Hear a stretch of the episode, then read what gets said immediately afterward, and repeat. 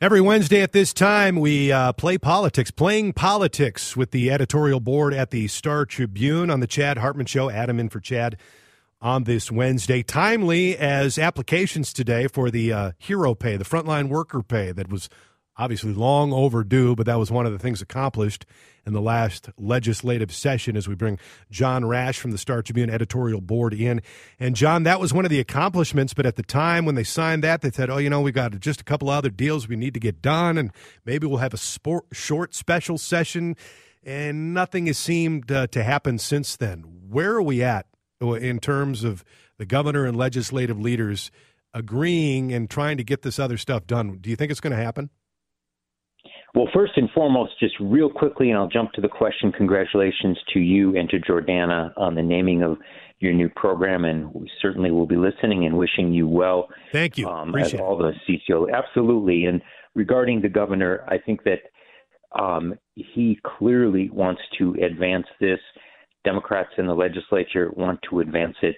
It's Republicans who are recalcitrant partly because they don't agree on policy, and that's partly what is supposed to be hashed out during the regular legislative session, but partly because the Republicans are rolling the dice for the upcoming campaign and November election, in that they think they have a legitimate chance, and they clearly do, to sweep all three the House, the Senate, which they already control, and to take the governor's office from Governor Walz. And then they would be sitting on a significant amount of money and be able to push their priorities, which would be more tilted toward tax cuts than some of the spending priorities and investment priorities that the DFL has at this point. They may come together in particular. This is something, Adam, we have written about, many have commented on. There is a significant amount of federal money that is contingent on the legislature passing a you know special session bill where there would be some commensurate matching from the federal government coming out of the huge infrastructure bill that Congress passed. And for those who think, well, we probably shouldn't be spending that anyway, the government is in debt, they may be quite right about that. But this money is going to be spent. Question is, is it going to be in Minnesota or Mississippi or Maine or somewhere else? And many states are lining up already to get their allotted share with expenditures that their state is willing to do.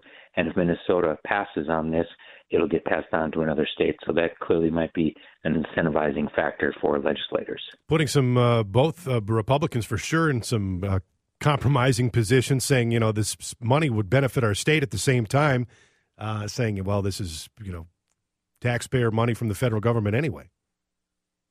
Well, in effect, what they're saying you know, many of their supporters will believe, and most Americans should realize that we are in an unsustainable debt path and that something has to happen about that. And yeah. clearly, there's a lot of evidence that some of this federal spending is part of the complex equation on inflation that's bedeviling not just the U.S., but the world at this point.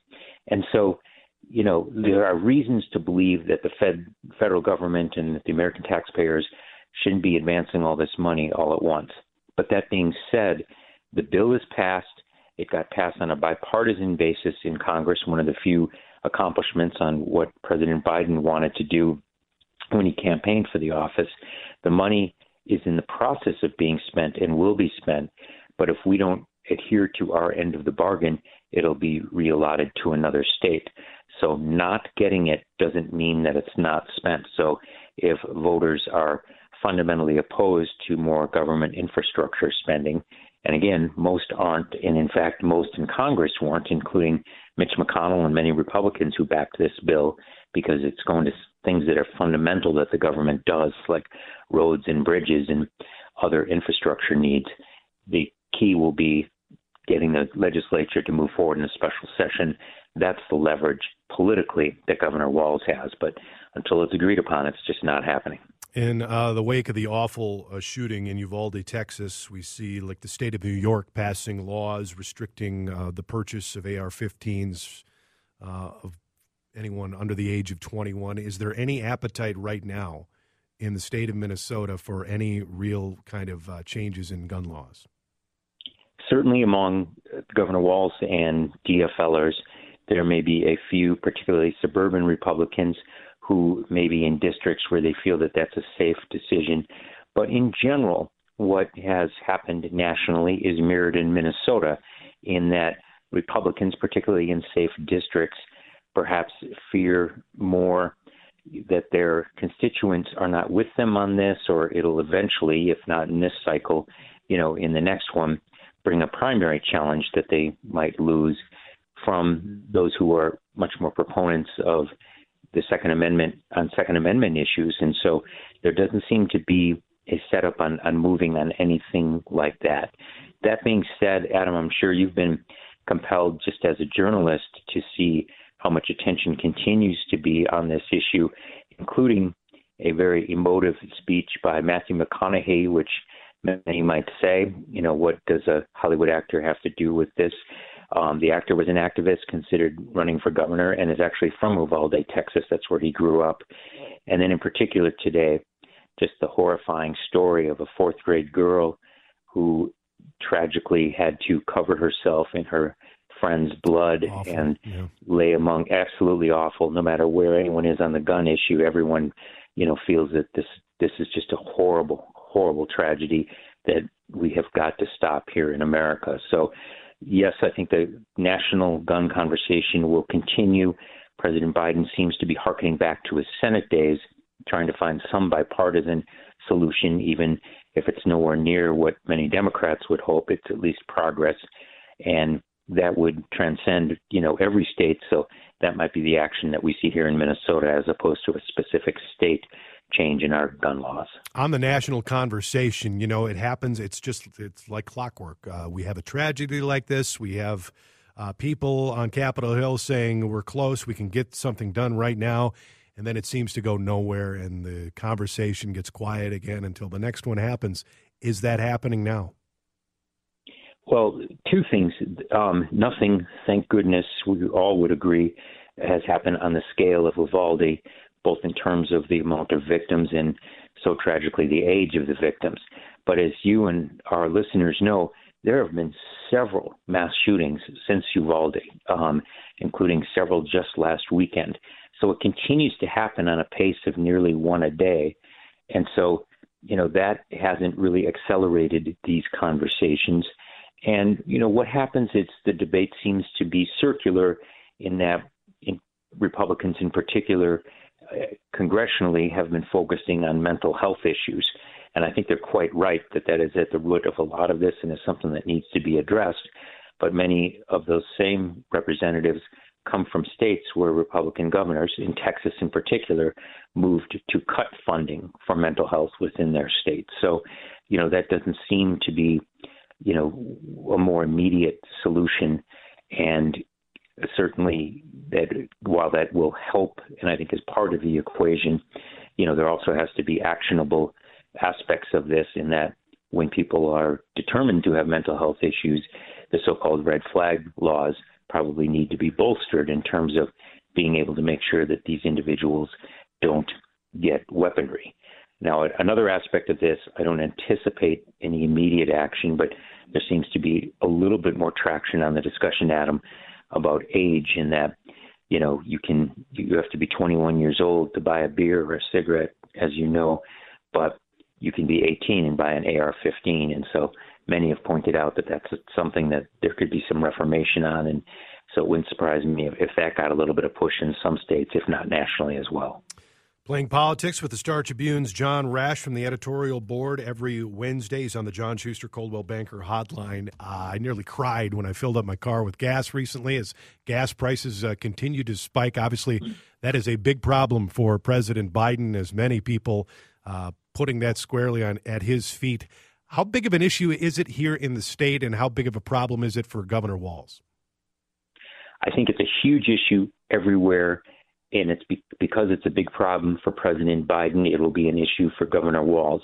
Not that Governor Walz has any immediate impact on this. It's far removed, whether it would have, you know, regardless of who would have been in the governor's mansion in terms of affecting the price of gasoline here in the state of Minnesota. But of course, they're from the same party, and Governor Walz is, is and continues to be a big backer of President Biden. And many of these, many people are, are laying these problems at the Democrats because it's happening during a Democratic administration. Certainly, some of the decisions the Biden administration has made have contributed to this complex puzzle, but there are so many other factors. Most certainly, the war in Ukraine and the necessary pushback against importing Russian oil, not just in this country, but more astoundingly in Europe, which was so heavily dependent on Russian energy, and basically a rebound in the global economy while uh, oil production hadn't commensurately been ramped up with the big decline that happened at the beginning of the pandemic. So this is multifactorial, and very unfortunately for you and everyone shedding tears at the gas pump, and I certainly relate to that, as all Minnesotans do. Um, this doesn't appear that it's going to be solved anytime soon. So my sense is, is that politically, this will hang into in there well into the midterms and maybe even into the presidential race in 2024. Short time left here, but my last question for you, John, as an observer of media, to uh, the January 6th hearings begin tomorrow. Fox News choosing not to carry those live. Um, are these hearings going to change anybody's mind as to what happened on January 6th?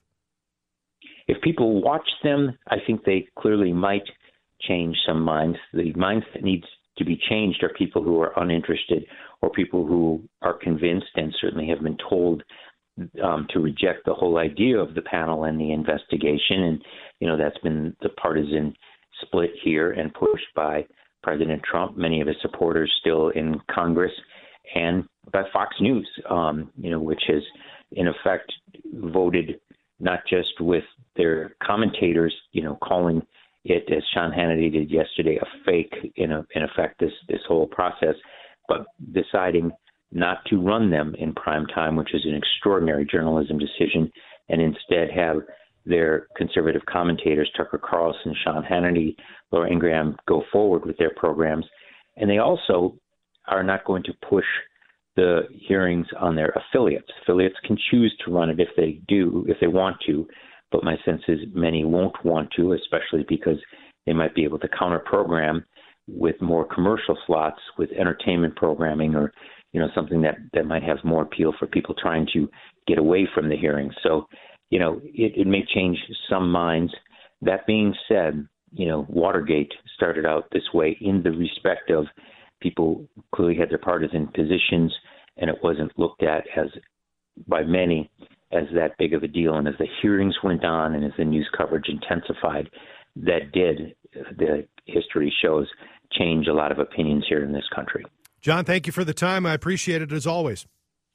Thank you, Adam. You bet. John Rash from the Star Tribune's editorial board. It's playing politics every Wednesday on the Chad Hartman Show. 150, your text coming in 651 461 9226. More after this.